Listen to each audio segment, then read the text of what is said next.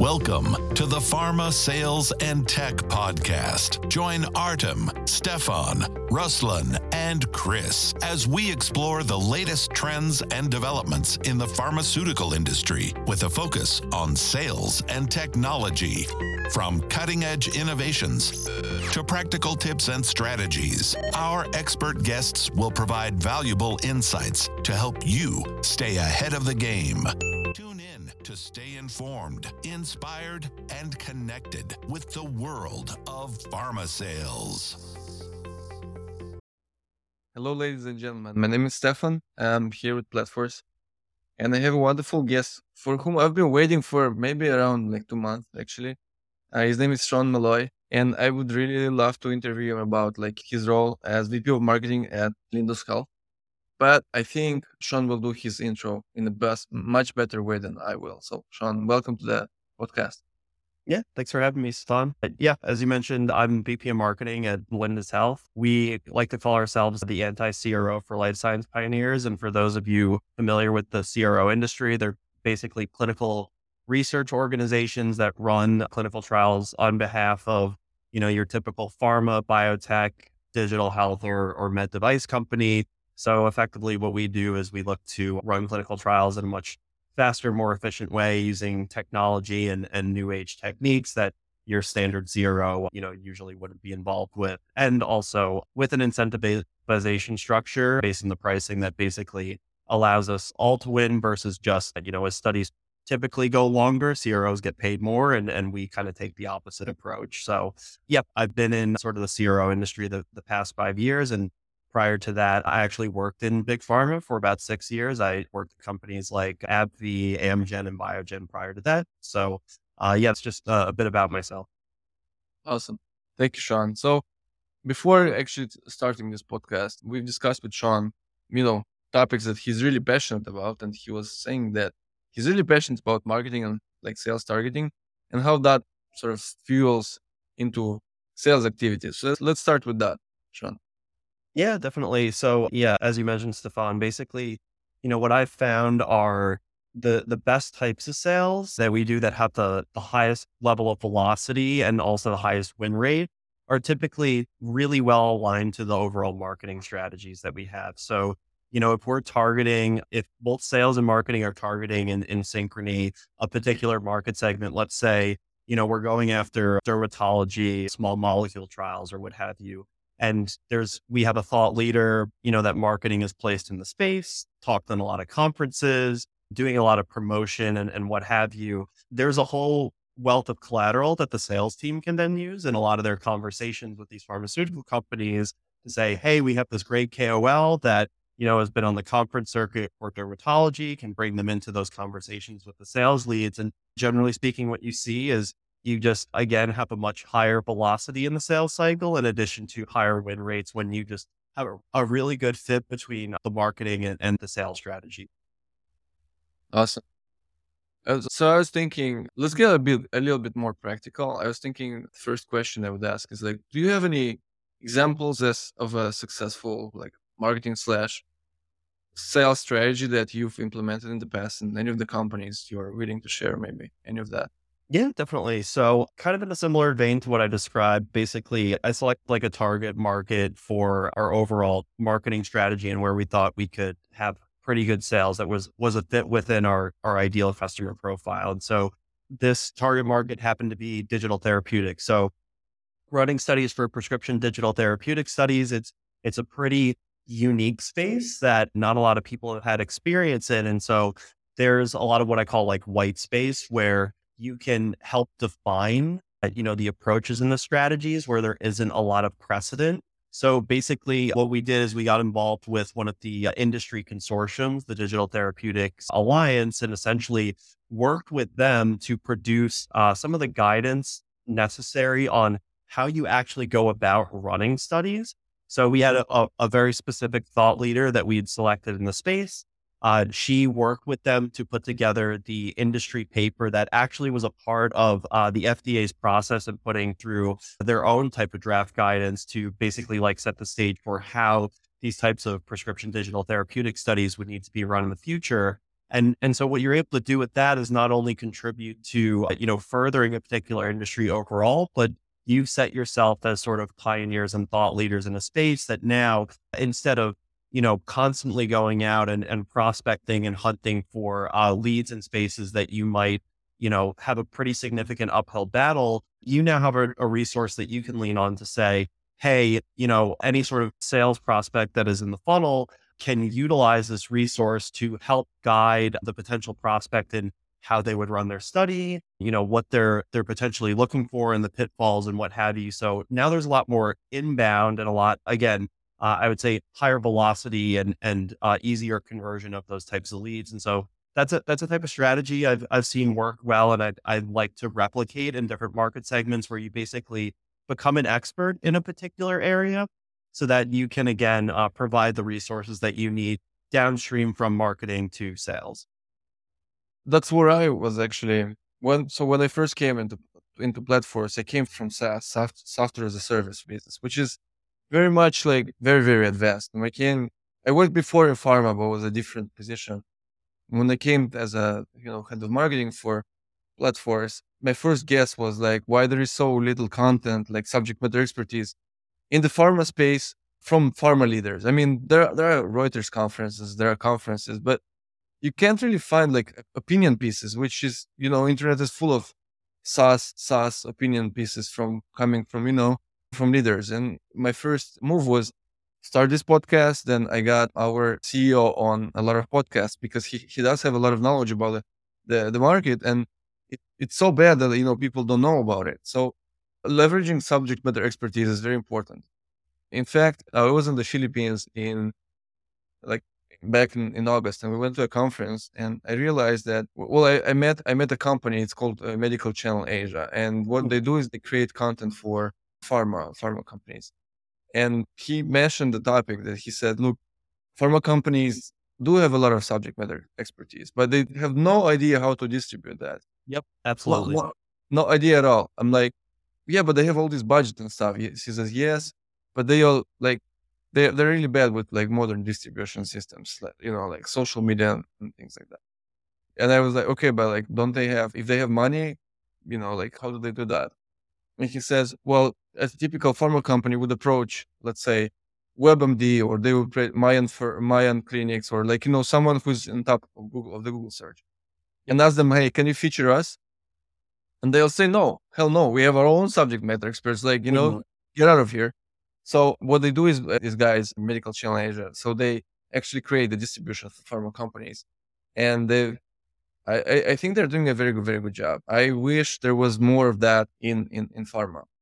Definitely. I mean, I, I, speaking from someone that was worked within pharma, you know, I, I worked on a couple of different assets, and we always had like a very strong key opinion leader, like from medical affairs or what have you, and and sometimes they were like the leading expert in a particular disease space. Like uh, I remember working on the Spinraza asset at Biogen, and you know, we had some of the most well renowned experts in spinal muscular atrophy across the globe. But there was just never, uh, to your point, any sort of like distribution of, of the message and, and really like teaching and, and, and, you know, those learnings, you know, through the, the traditional channels, certainly like, you know, talking with other KOLs on advisory boards and panels and what have you. But the more sort of like modern techniques of, of distributing thought leadership were just like, pretty deficient at that point. So I, I think there's a lot of potential there. It's not that the thought leaders don't exist within pharma, but they, to your point, need sort of like a, a kick to get this sort of better distribution that, you know, they're they're just not getting right now.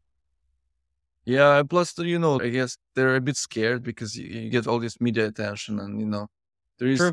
Yep. I've had a podcast guest, I don't know, know who is that, but like she literally she was envied by their colleagues. She's they're like, wow, we're like we envy you that you got on the podcast. And the podcast is not a big thing. It's just to get you get here and just like you know uh, say something. And I assume a lot of again, it's a hypothesis of mine that pharma leaders do get that sort of like attention from other people in the company, and they're just you know they're just not comfortable because of so much envy, and it's just so unusual for pharma. Yeah, I mean, there's there's certainly a lot of inertia of this is just how things have always been, and just is a little bit uncomfortable. But uh, yeah, hopefully, like there'll be a few innovators that can kind of break into it and just set the precedent for everyone else. yeah, I, I hope that's already happening. So I've I've met a few of these people on, on conferences, but it's not going as as fast as one would want that. But I, again, we are in a good stable sort of like curve. I wanted to ask you, like, so you work with, so you're in marketing and you have like you work with sales very closely, right? Like, how do you guys use data and analytics to like inform each other's decisions? You know, funnel the right maybe use MQLs, SQLs. I don't know what, what sort of like funnel to use. Like, can you explain more about that?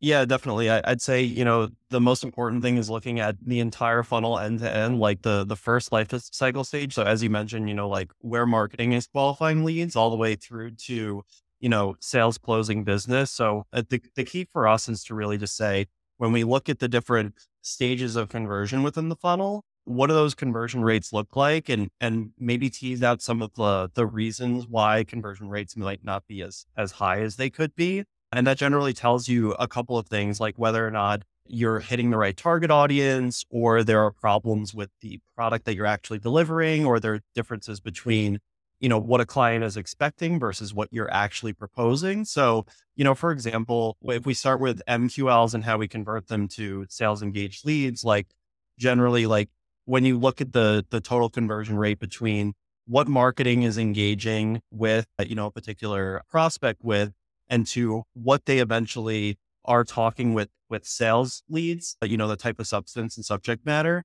that needs to be consistent and if you see they are readily converting down to after an sql stage to a proposal stage then that tells you that the marketing work that you've been doing up front is pretty well aligned with warming up the lead and that they're in a position that they want to buy something that you're actually offering. So the discovery call has happened. And if the conversion rate is very high from that SQL to a proposal, then you mm-hmm. can say, okay, there is there is a lot of alignment with where basically like that prospect's head is with all the marketing material that's been been filled in it and with what their expectations are that the the sales rep has basically delivered that hey this is what we sell and then they're going to say yes we want a proposal and you can see differences in the data between the channels that you're using and how effective they are at translating those conversion rates. So, you know, I, I can give some examples about just basically like search intent when you're doing SEO or any sort of, I'd say, yeah, like really downstream marketing where someone says Google best CRO in the, the dermatology space those are people that are clearly looking for a solution. Like they already know that they want to buy something that a CRO offers and in a particular area. So we would see extremely high conversion rates from MQL to SQL to uh, eventually a proposal delivered because you're in the psychology of the search intent of that particular person saying, I want to buy something at this moment. So therefore, this channel is getting a lot of those types of people versus maybe we're just running some some linkedin ads and you know they have like a general guide on how to set up a study in a particular space and and then what happens there is maybe the conversion rate is is not as high to delivering a proposal because they're more in just like the discovery mindset of just kind of figuring out what they want to do but they're not sure exactly what they need at that point oh Shawn you discovered the the americas for me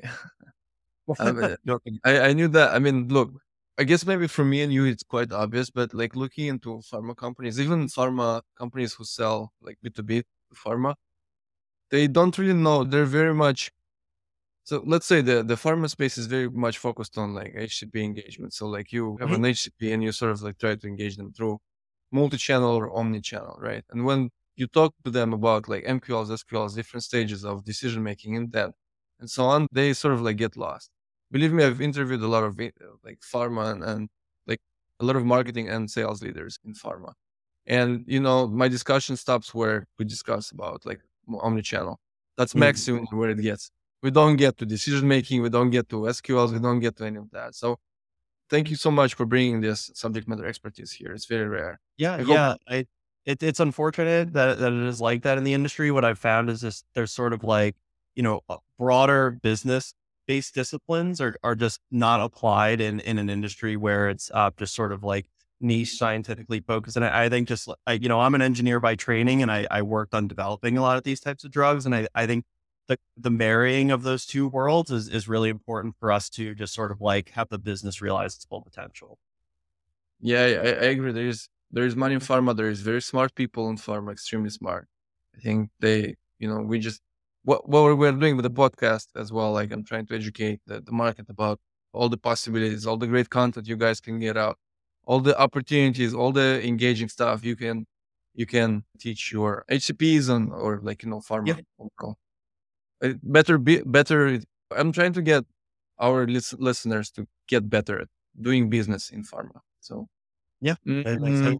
Definitely how do you like? I have a question. So how do you guys? So if marketing and sales are sort of like talking to the customers, how do you make sure that there is one channel and you guys don't have amb- ambiguity in in the messages you send to your customers or potential customers maybe? Um, how yeah. do you sort of manage that? Yeah, definitely. So whenever marketing launches a campaign, generally what, what we try to do is we set forward uh, the voice of customer motivation before we even like create any kind of content, right? So we say, you know, who exactly are we going after? What are their particular characteristics? What are their motivations? Are they interested in, you know, are they interested in cost? Are they interested in experience? You know, what are their challenges that they're facing? And, and so doing that exercise with sales helps kind of set like the buying motivations and how we create content across the entire continuum. And what I mean by that is, you know, you have your top of funnel content that marketing is pretty much only doing like maybe let's say you write some blogs on a particular topic or you know you're going to host a webinar or what have you on you know the, the subject in that space and then you want to make sure that aligns as you articulated with the message that's downstream so that even gets into like the sales collateral in the sales deck. So what what we'll do is we'll basically take a content strategy as sort of ubiquitously across commercial and make sure it aligns to that initial voice of customer and go to market strategy and say within the sales deck are we saying you know that we're offering the same things that we're that we're offering you know like on the website and what have you? And but more importantly like are those motivations aligned? So if let's we're going to take one particular market segment let's say it is medical devices and you know running studies in medical devices what are the most important things to this particular segment? Let's say for them it is you know speed of patient recruitment. So is the recruitment element being reflected in both the upfront marketing materials as well as those pitch decks that the sales team is using to say you know these are some of the biggest challenges in medical device you know studies and these are the ways that we're handling it with these certain patient recruitment techniques and medical devices so that way that prospect is hearing the same message over and over and over again from the time that they've first heard about your company to the time that they are getting a proposal delivered to them from a sales lead. Mm-hmm. That's a nice way to actually approach this. Thinking about, do you have a pre-sales team? Who's on your pre-sales team, and do you have anything like that? And who's on pre-sales team? How do you guys work pre-sales? Yeah, so basically, a couple of things before sales is essentially, you know, your like traditional marketing organization that that does content generation promotions, whether that's like advertising, events, et cetera, et cetera. But then you also have what I would call your development team or your like internal sales team, which are more like your your outbounding sort of resources. And so what they do from a pre-sales perspective is is they're actually actively going out there and they're finding prospects that you know are within the certain accounts that you have said, hey, you know, this is our market space that we want to target. And they're proactively reaching out to them with the same type of messaging that you might be doing for inbound campaigns. Whereas in the inbound campaigns, you're mostly relying on the traffic to come to you. Uh, so it's kind of like a, a mixed approach with outbound and, and inbound channels in order to basically like not only solicit actively, you know, potential leads into, you know, convertible sales leads, but then also just more passively allowing people to, you know, come to you based on where they found your message across various channels, whether that's, you know, search or conferences and what have you. Awesome. So, like, actually, what we do at Platforce is that whenever we run a web event, I ask my actually all my like all the C level execs plus sales to connect with all the webinar participants on LinkedIn so they stay in touch because I think the level mm-hmm. I think the level of rela- like you got to have a lot of relationships, and in, in, especially in pharma, if you want to close that lead. So relationships are twice as important as in maybe other industries because it's also very conservative, right? And I would say, I would say that the only fact that we connect with all these people who went to the webinar and we asked them about, well, how did you guys feel about the webinar? Like, did you guys, are there any hand raisers? Are there any like comments? Maybe there are other topics you want to hear us, you want to hear about, right? So we can bring in the, the right influencers, the right subject matter experts, so we can talk about all that stuff. I think that the only fact that we sort of try to connect with all those people and try to sort of create this, I'd say community, right? Community, because that's my uh, final goal to create a community of people who want to like develop pharma and, and have a better way of doing business. So I think it leads very well into like sort of like where you flip the inbound for outbound and where, you know, you don't have sort of like a borderline between inbound and outbound. It's like all in one. Yeah, yeah, uh, definitely having them work in tandem is is super important to your point. Yeah, in in this particular industry especially, we can't rely on a lot of the, you know, what what you'd see more in B2C markets where, you know, effectively you just put out a ton of marketing materials and and the consumers are really just the ones driving the entire sales process from, you know, interest to checkout. But here, you know, in a very B2B, more white glove sort of, you know, sales process, you want to make sure that mm-hmm. are we engaging these people at an individual level and that sale that mark inbound and outbound are sort of working in tandem in order to make sure that there's a, a more seamless transition from that sort of just like interest that's being expressed on their own accord to you kind of help actively helping them along the journey and showing that you know you are taking an active interest in what they're trying to learn and then that feathers them into the deeper, you know, funnel of the sales process. Yeah, awesome. Yeah, I totally agree with you. So a question is like, how do you sort of sort of keep on innovating and experimenting within with your sales team within marketing and sales? I'd say, you know, what's important to do is I I take the approach as I think it's part of my engineering background is is just to try a lot of different things and then let the data sort of sort it out. So what I basically do is that we start with, you know, omni-channel approaches in any kind of campaign that we'd run. And again, across inbound and outbound with different techniques. Uh, you know, there are a lot of established channels that, you know, I, have I've already mentioned here, but essentially, you know, what we need mm-hmm. to do is constantly look to, to innovate. And, and what I, when I look for innovation, I'm looking for how do we automate the things that we don't need to spend a lot of like critical thinking time on, like really where our like gray matter capacity should be geared towards. And so that frees up more of our, our creative thinking and where we can try different techniques and what have you. So I'm a big fan of automation wherever possible. You know, like there are, I'm especially on the outbound side, I'm always looking for new techniques of, about how we, you know, we personalize, but also automate at the same time. So where can we you know, deliver appropriate LinkedIn messaging or uh, emails to individual prospects that show that there is some level of, of catering to the individual. Like maybe they're working on these these kidney studies and they're at a particular phase, and I want to make sure that like some of that messaging reflects that we actually understand what they're they're looking to do and but at the same time maybe there are 500 of those prospects and you you want to make sure that you're not like wasting your time spending, uh, you know, hours and hours sending 500 individual messages. So basically a, a, lot of AI tools have been coming out recently that I, I think are, are really cool and, and sort of help with, you know, putting the messaging together to the right audience, but then also automating the tasks that don't require a lot of critical thinking for us to, you know, actually deliver the messages. About the AI, that's the question I was going to ask next. Okay. So how do you guys look at how do you personally look at ChatGPT and, and AI, you know, the Spark and AI throughout the last year? And do you use that for your, you know, in your daily job? Like, do you recommend people? How do you use it? Uh, most interestingly, I'd like to hear that. Yeah, definitely. So there are kind of two areas where there are like AI applications in, in my world. So basically like the first is in the products that we actually deliver. So, it, as I mentioned before, you know, we are are taking the approach of a CRO and trying to optimize it as much as possible, so that you know you can run studies faster and more efficiently.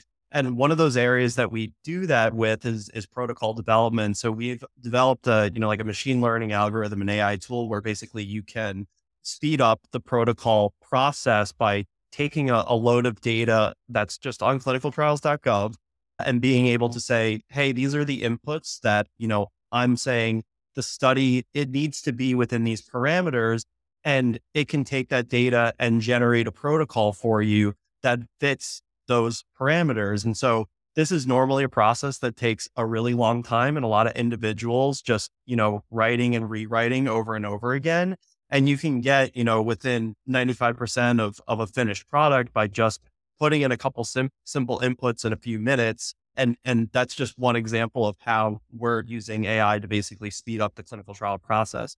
Now, mm-hmm. interestingly, like because you know I'm a, I'm a marketer and I'm involved in sales, like where we want to use AI tools in marketing and sales is kind of cool. Is again like how we can take complex messaging that's necessary for this industry. You know, like people, uh, especially in in pharmaceuticals and and biotech, don't like being getting just like blanketed by this sort of thing and and just expect a shotgun approach. Like we were talking about before, it needs to be very personalized and tailored. And so, where you see a lot of those applications for AI is being able to learn as much as it can about a company, you know, where it's at. But for us, you know, let's say like the stage of the company, you know, what sort of different products they have in the pipeline. So, you can create the messaging with AI to say, hey, well, this would, would resonate with this type of company most about uh, you know, delivering for phase three studies in the kidney space. And these are the types of things that you need to look out for. And so we can use these AI tools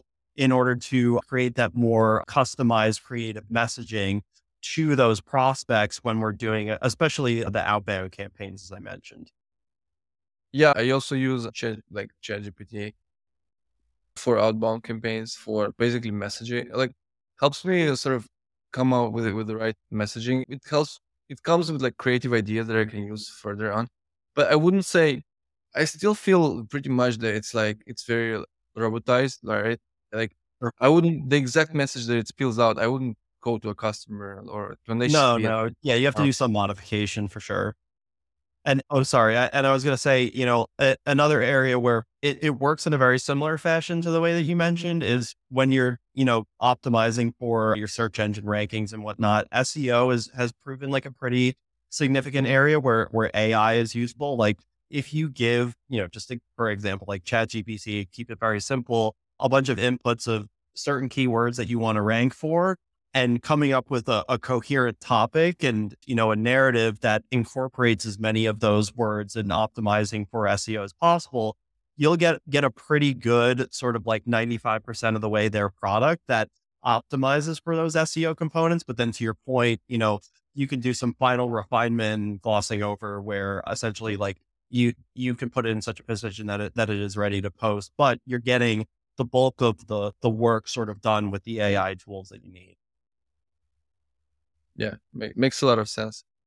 Yeah, in pharma, like uh, whoever I've, I've asked, like people don't on a personal level. A lot of people use AI, but uh, on a company level, there's so much fear, and the fear is based on basically nothing. You know, it's like, oh, they're gonna take our jobs. Well, not yeah. really. AI does not have your subject matter expertise, which is in your head, right? It's not like online. Um, yeah, that's, that, that's why you know, like I I say with AI and and generally, just like my interest in in tools in general is to where can we take the tasks that don't require like an enormous amount of of critical thinking and and use AI to uh, automate as much as possible and and to your point, yeah, it, it will lead to some people having this fear that they're going to like lose their jobs, but that's generally in the spaces where those processes can be streamlined and, and highly automated with AI. But, you know, I, I think it also frees up the sort of like critical thinking resources where you can apply them in areas where we can be more creative and, and what have you and, and leave those other tasks to the AI to to automate it out, so to speak. Yeah, that that's for sure. I was going to ask you, how do you like how do you manage do you how do you manage your like MQ like sort of MQLs and SQLs, right? Like, how do you uh, nurture them, and how do you help sales with with this sort of like with your material, with the materials you create in marketing? Let let let's focus on this. Yeah. So generally speaking, you know, when an MQL comes in, let let's say like a totally naive MQL that they've just downloaded a case study, they've attended a webinar for the first time, something like that. And, and now the goal, to your point, is to how do I get them into a first sales call and, and qualified and and using using marketing techniques we can nurture them to that point. So what, what's important I, I do is really like segmenting you know what the mql characteristics are. So basically like there are a couple of different things you know what industry are they coming from? What title do they have? And then you know what type of content have they engaged with? And you can you know so I, I use like HubSpot for example and can segregate based on those different characteristics of the profile what nurture stream they should go into. So let let's say for example you know they're uh, from a big pharmaceutical company and they're focused on like diabetes. So i have a lot of content in this you know pharma diabetes nurture that it will automatically send based on their profiles to an email marketing nurture where they'll get a consistent cadence of content that starts with more top of funnel and says, Hey, you know, here's, here's some additional resources, maybe like, thanks for attending the webinar or wh- whatever it was before. Here's some additional resources in the diabetes space. Maybe we have like a guide on how to set up a diabetes study maybe we have some interesting article about, you know, what are different modalities of drugs being tested in the diabetes space.